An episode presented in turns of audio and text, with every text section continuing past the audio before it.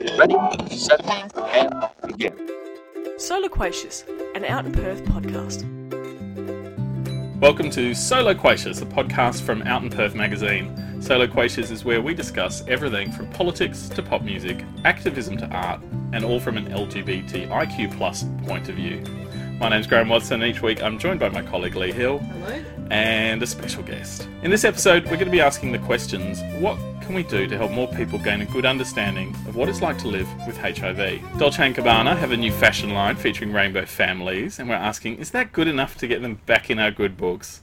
And finally, we'll be asking, should gay families be part of the debate on marriage equality?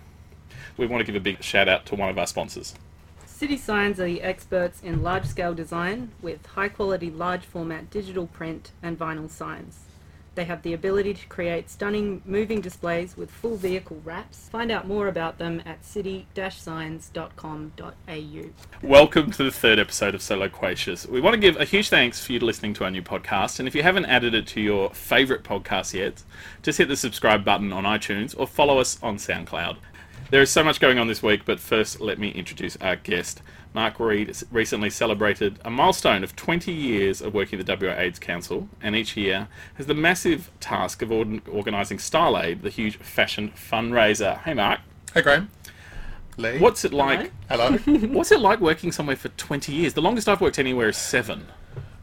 um, look, it's it's really interesting working as I'm over 20 years because the interesting thing for me, I think, is that I've had the experience of working under a whole range of different CEOs and managers and different teams and seen a great shift in people working in the organisation, plus um, the change of the epidemic over that time, which has been really interesting for me because before the AIDS Council, I worked at people living with HIV/AIDS in WA. So have been working in amongst the HIV AIDS epidemic for over 30 years now. So it's a lot it's it's been constant. But, you know, I think because I've got a passion for what I do, that's why I stay there. And constant change. It just Constant change. always changing. And I saw on Facebook this morning you put a picture of some of the planning for Style Aid that's coming up. Uh-huh. Of you storing out the timeline that just looked daunting to me. It's just there were all these boxes and squiggles and dates, and it's just a massive task. It's a massive task. Look, we start in the events in August this year, but it was in July last year, and we started in September last year. Lee, have you been to Style Aid? I have. I went for the first time last year. It's one of my first assignments working here, I, I'm pretty sure. Yeah, it was quite an It's such a huge spectacle. Yeah. Stuff going on. Ah, and wait for this year. bigger and better every time. it's it's timely that you're our guest this week because there's actually been a really interesting HIV related story in the news, which made us sort of ask the question of what can we do to make more people in Australia understand just the realities of living with HIV. Here's the story. This one um, is in the Star Observer. It's a Scandinavian man who's been spending summers in Australia for the last 20 years he was denied a tourist visa to come to Australia this year. And the reason the Department of Immigration said that his the health concerns, the burden that he would put on our health system was just too much. Uh, this 60 year old man takes one tablet a day to manage his HIV, and he brings his own supply. It's just shocking that this would happen in 2016.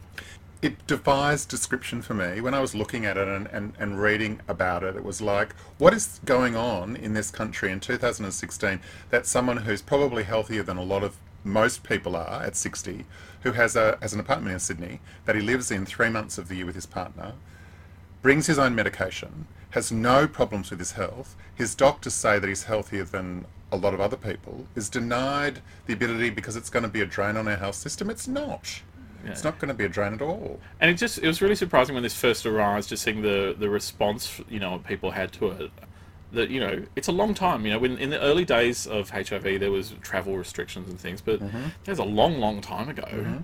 And we, s- I thought we were so far beyond that.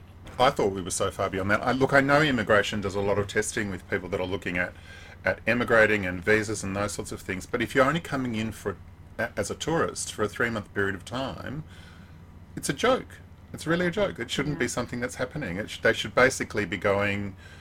You've come in for 19 years. Here's your 20th year. Why are we going through this process now? You think we'd be celebrating someone who has a holiday here every tw- every Ah, year? Exactly right. You're spending three months of the year here, spending their money in the country. the Department of Immigration has sort of come back and said like they just screwed up, they just got it wrong. But I thought this just sort of under had an underlying sort of bit about just the general population. Do we really understand how HIV is is no longer you know the death sentence is no longer doom and gloom. Mm. That you know for most people living with HIV, life is just fairly normal. Correct, and that's absolutely right. For the majority of people now, it's just getting on with life. You know, and it's a chronic manageable illness now. So you're going through your life, getting on with life. But it's dropped out of out of people's consciousness in a big way. And I think that my, my fear with this is that this is somebody who's been quite vocal about what he's gone through. What about the other people who don't have the confidence to be public and open about the fact that they were rejected from coming into the country for this reason because immigration stuffed up? Is this the tip of an iceberg? Correct. And and normally with most things, the answer is yes. Mm. You know, it, we'd find most cases there's some others normally found if you have a deeper look. Be interesting to know. Lee, do you think younger people have an, a better understanding of what living with HIV involves? Uh, that's tricky. I I was actually having a conversation with a few uh, straight friends the other day, and I found myself explaining to them the basic basics of what HIV/AIDS is. I was telling them about what PEP is, what PrEP is.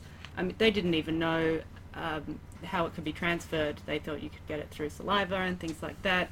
It's and but that's not just people from outside the LGBT community. People within the community, my age and younger, they don't know anything about it. They couldn't even tell you what it stands for. And that's uh, that's a beautiful point because one of the, the issues that we're grappling with at the moment is all around PrEP, pre-exposure prophylaxis, and the fact that in our community there are so many men who could be accessing it that don't even know about it and don't know the benefits that it could have for them in terms of staying healthy and staying well and not contracting HIV.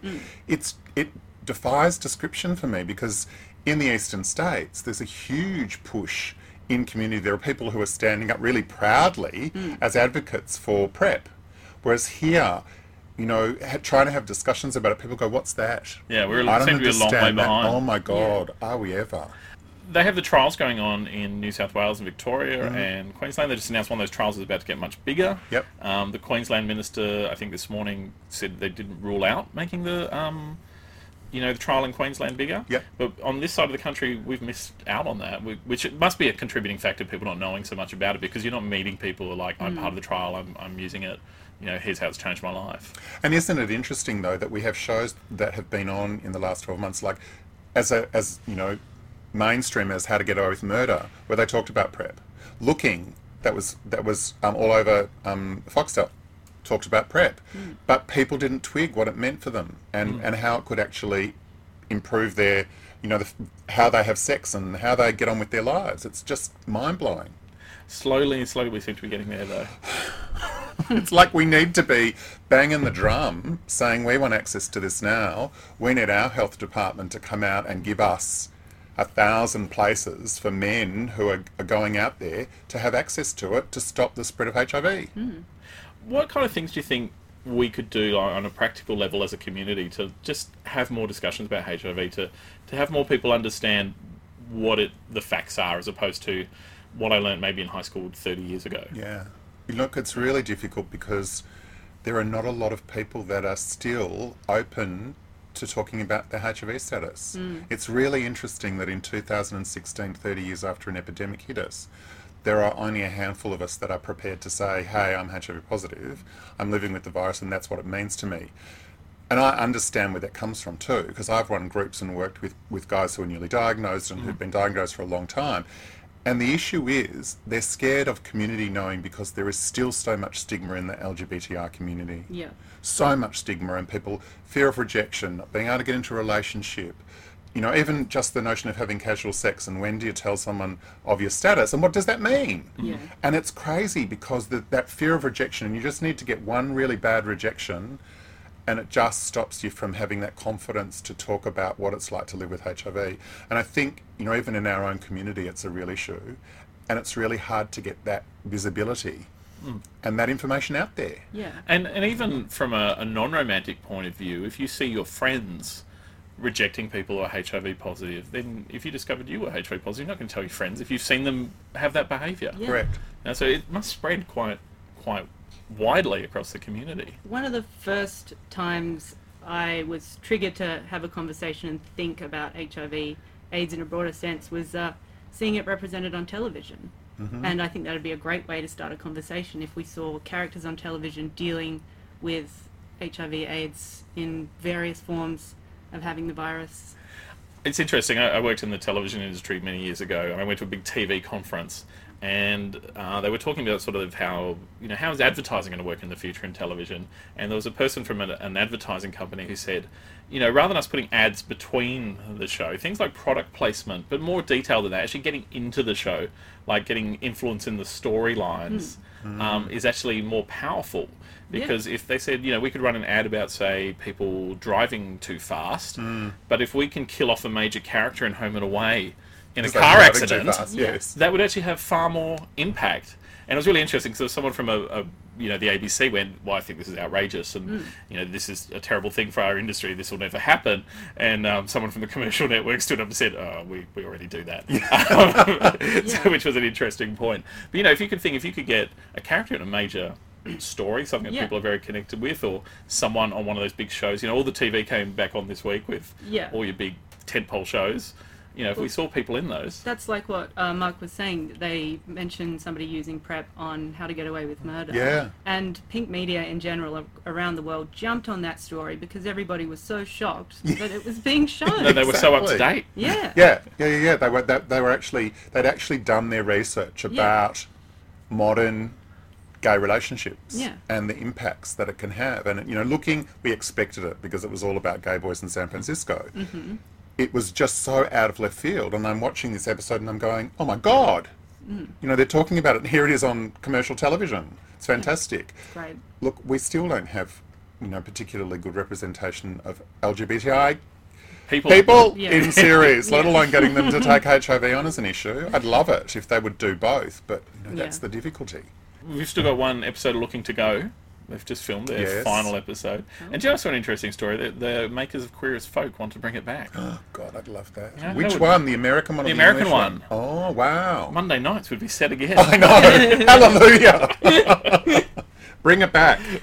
But maybe maybe it's you know better to leave it as it is. Do we want to see those characters? Because you know the the actor who plays uh, Justin um, has recently been Mr. Robot. Of course, he's in his forties now. Yes. You know. Oh yeah, the blonde guy. Yeah. Yeah, yeah. When I looked and I went, I know you, and then I realised where I knew him from. Randy Harrison's his name. Yeah. I have so much useless trivia in my head. That's why I'm so good at quiz nights. Another story which we thought was interesting this week was um, last year Italian fashion duo Dolce and Gabbana got on the wrong side of uh, the LGBTI community. Interesting, got on the right side of far right wing politicians um, when they described rainbow families as having synthetic children. They later apologised and retracted their comments, but now they've got a new fashion line which features rainbow families. now, can this help them towards redemption? Is it any good? And uh, I wonder if fashion can help decrease the stigmatization that you know rainbow families sometimes feel. Do you reckon this puts Dolce and Gabbana back on track with the gay community? I just, I think that, do you know what? They realised that they were missing, they were going, potentially going to have a boycott, and all of the the people in the community that would, would go out and spend the, a lot of money on their clothes mm. were going to stop. Because you had people like Elton John coming out and going, this is not good. Mm. Yeah. Um, so it was going to have a, a huge impact on the bottom, bottom line. And I hate to be cynical about it, but I think that they've done this to try and win the community back instead of actually coming because they were being honest first up. Now, have you seen the new line they've just brought out? Mm-hmm.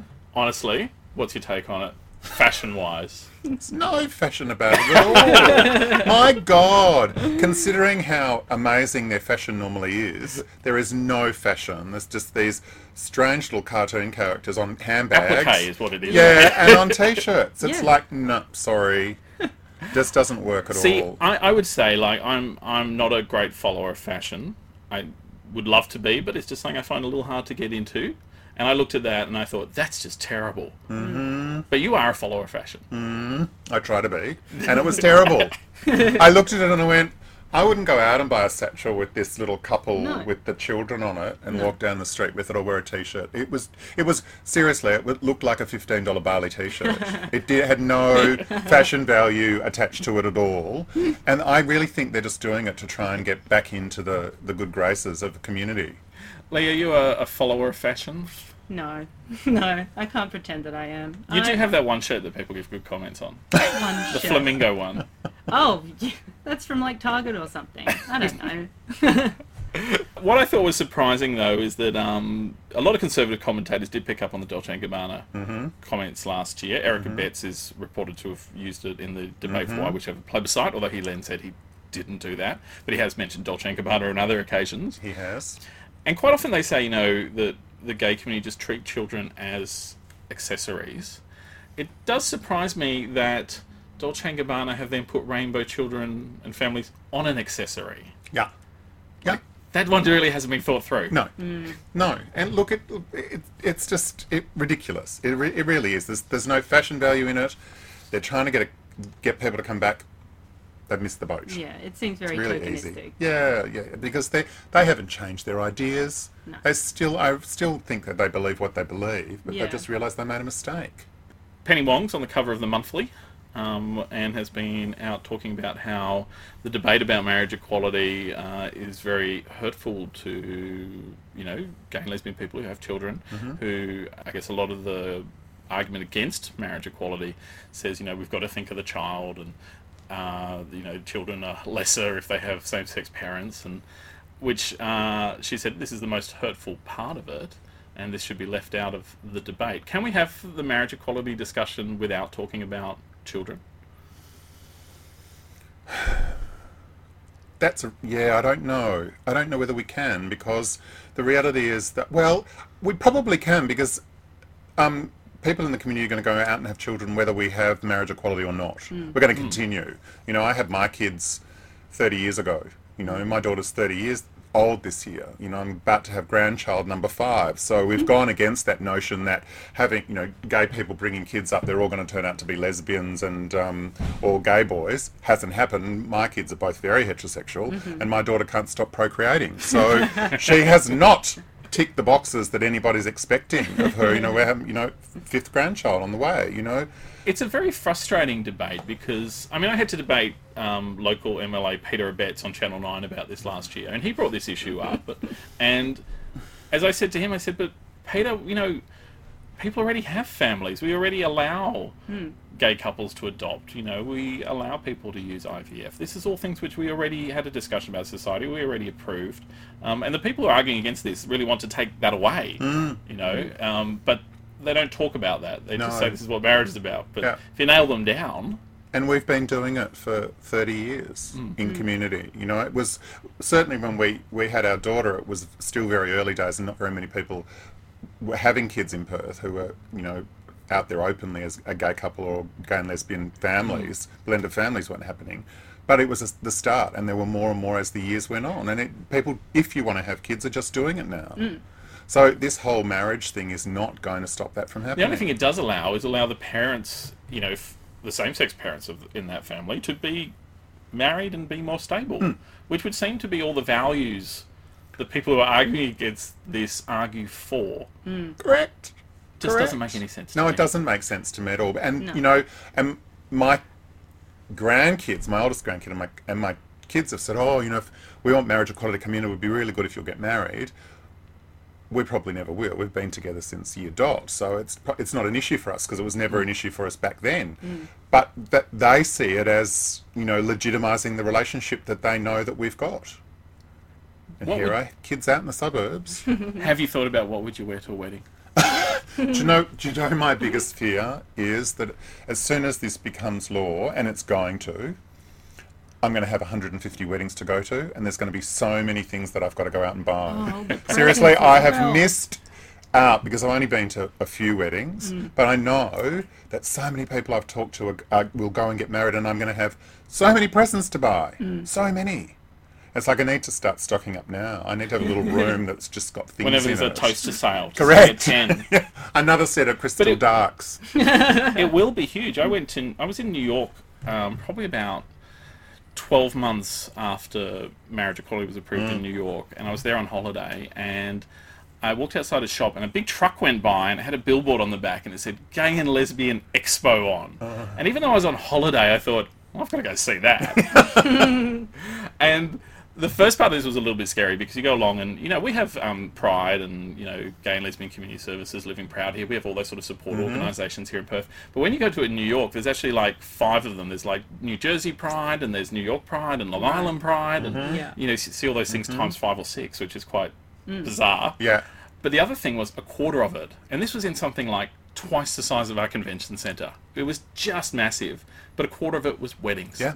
It was a massive industry. Yeah. Absolutely. I know so many of my friends that are looking forward to the day that they can do that because they see it legitimizing their relationship. I think it's brilliant. You hmm. know, I will always be an advocate for marriage equality. I might not want to get married myself, Yeah. but I will always fight for the right for the people in our community that want to to go and get married hmm. because I think it's really important to people. Hmm. And why should they go and do it? But it will be huge. I'm going to have.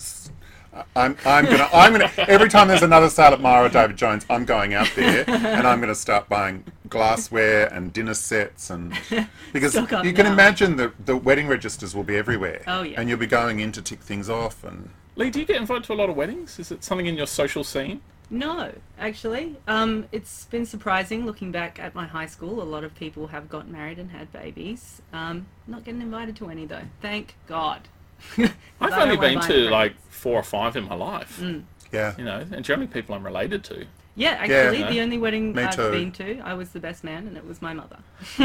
I don't. I would. I support marriage equality absolutely. I don't know if I personally want to get married. It's very similar to you. I've Hmm. you know been with my partner for it'll be 16 years next week. Mm-hmm. Um, fantastic I don't think I'd be able to do it for giggling. yeah look this is our we have our 34th anniversary this year we've been together 34 years and it's just like it would be like you know I have this romantic ideal of what do you wear and do you, you know matching suits and do you walk down a, an aisle how do you do it and it's like Could be whatever you like. It could be whatever. And it's like we're at the stage in our life where people give us useless presents mm-hmm. Because we don't need anything. We've got everything we want. We're happy in our lives. And, and it would be just about legitimizing the relationship, I think, for Yeah. people. I don't feel the need to do it. No. I've still got Frankly. things I want. Gee. Big house, got space. Lee and I went to. A, we were at a wedding last this week though. Oh, we were. We forgot about it already, but Whoops. we, we weren't there for the ceremony. but uh, we went down to photograph two guys from Scotland who got married here in the Ah. consulate. Oh, wow. And the uh, figures had just come out that morning saying that actually over 200 Australian couples have got married in uh, British consulates in the last two years, um, since it was approved that you could have a marriage Yep. um, if one of the partners is a British citizen. Yeah. Um, but we actually went to two guys who were here on holiday, Oh. and they had their wedding here. One of the reasons was, of course, lots of their family and their friends are in Australia, so it was you know cheaper for them to come here, and they always come here in summertime anyway. And uh, we took some photos of them out Fantastic. in the park. So I, I think it was really great that um, one of the fellas, I've forgotten his name, unfortunately, said that you know part of the reason they wanted to get married here, besides being able to do it with their family and friends, is to kind of send a message to Australia, be like, we're going to do it no matter what your laws are. Graham and Patrick were their names. Graham and I only had to remember one of those. Yeah, that's right, because the other one just was just there straight Just a, away. a different spelling of my own name. Yeah. Look, and it's going to happen. it's it's gonna just a matter of, you know, it's interesting because I was listening to um, Parliament today. Back um, today. Back today, listening to Parliament talking about, and, and Labor got up s- several times and mentioned marriage equality and the fact that t- um, Turnbull's been backtracking on, you know, the whole stuff, whether it's climate change or whatever, but backtracking Yeah. specifically and saying we need a plebiscite that's going to cost $160 million, which is just the most ridiculous amount of money Such a to spend on something when they're now saying the The majority, majority are in support. will be in support. So just bite the bullet. But it's been quite funny this week because first they came out and said, and this has been Australian marriage equality's, you know, um, sort of target they want to do for a while now, is to actually show that there's the support there in the parliament. We don't need to spend 158 million bucks. Yeah. Um, they also brought out a survey this week which said that people in Malcolm Turnbull's own electorate overwhelmingly um, support a parliamentary vote. And a couple of the sort of more conservative groups came out and said, well, this is just, you know, the uh, Marriage um, Alliance said this is just Sydney elitists telling the rest of the country what to do. And then another poll came out saying that people in National Party Yes. rural seats actually also Yeah. um, does it. And this seems to be a pattern that comes every time. A couple of years ago, when the Labor Party were debating to change the policy of WA Labor, there was a debate at their state conference. And the, what happens is someone gets up and says, John Hyde got up and sort of said why he thought it was a good idea. Then someone gets up and says why it's a bad idea. And then Alannah MacTiernan says she thought it was a good idea. And then someone gets to speak against it. And they go back and forth five or six times. And Kate Doust, um, MLC, who is sort of in the area out towards uh, Victoria Park, out Yep. towards uh, Armadale, she said that she thought people in this the inner city were ready for it, but people in the suburbs weren't yet. Come on. You know. and we actually went out. We actually polled just a quick, you know, straw poll. poll. 100 people in outer suburbs of Perth, um, 100 people in Joondalup, 100 people in Armadale, and said, "Would you support marriage equality?" And the numbers came back exactly the same as what they were on the national average, up in the high 60s, early 70s. People, if you stop 100 people and ask them, not scientific, but a bit of a gauge on it. Yeah. you know. Absolutely. And we just seem to see the same arguments round and round in circles. And and this whole notion that the world will end. Bring in marriage equality and the world will end. No, it won't. No. And we will. People, it's like what happened in the states. You know, people got married and they still get divorced, whether they're heterosexual or not. It's going to happen. Relationships Yeah. will evolve and go on, and the end of the world will not happen. Round and round we go. Exactly. This has been a lot of fun, Mark. Thank you for so much for coming in and joining us. Thank you for having me. Uh, we want to give a big shout out to our sponsor at City Signs. If you'd like some signage done, they're the guys to go check out. If you enjoyed this podcast, please share it with a friend. We'd love it if you gave us a review on iTunes and subscribe so you don't miss out an episode.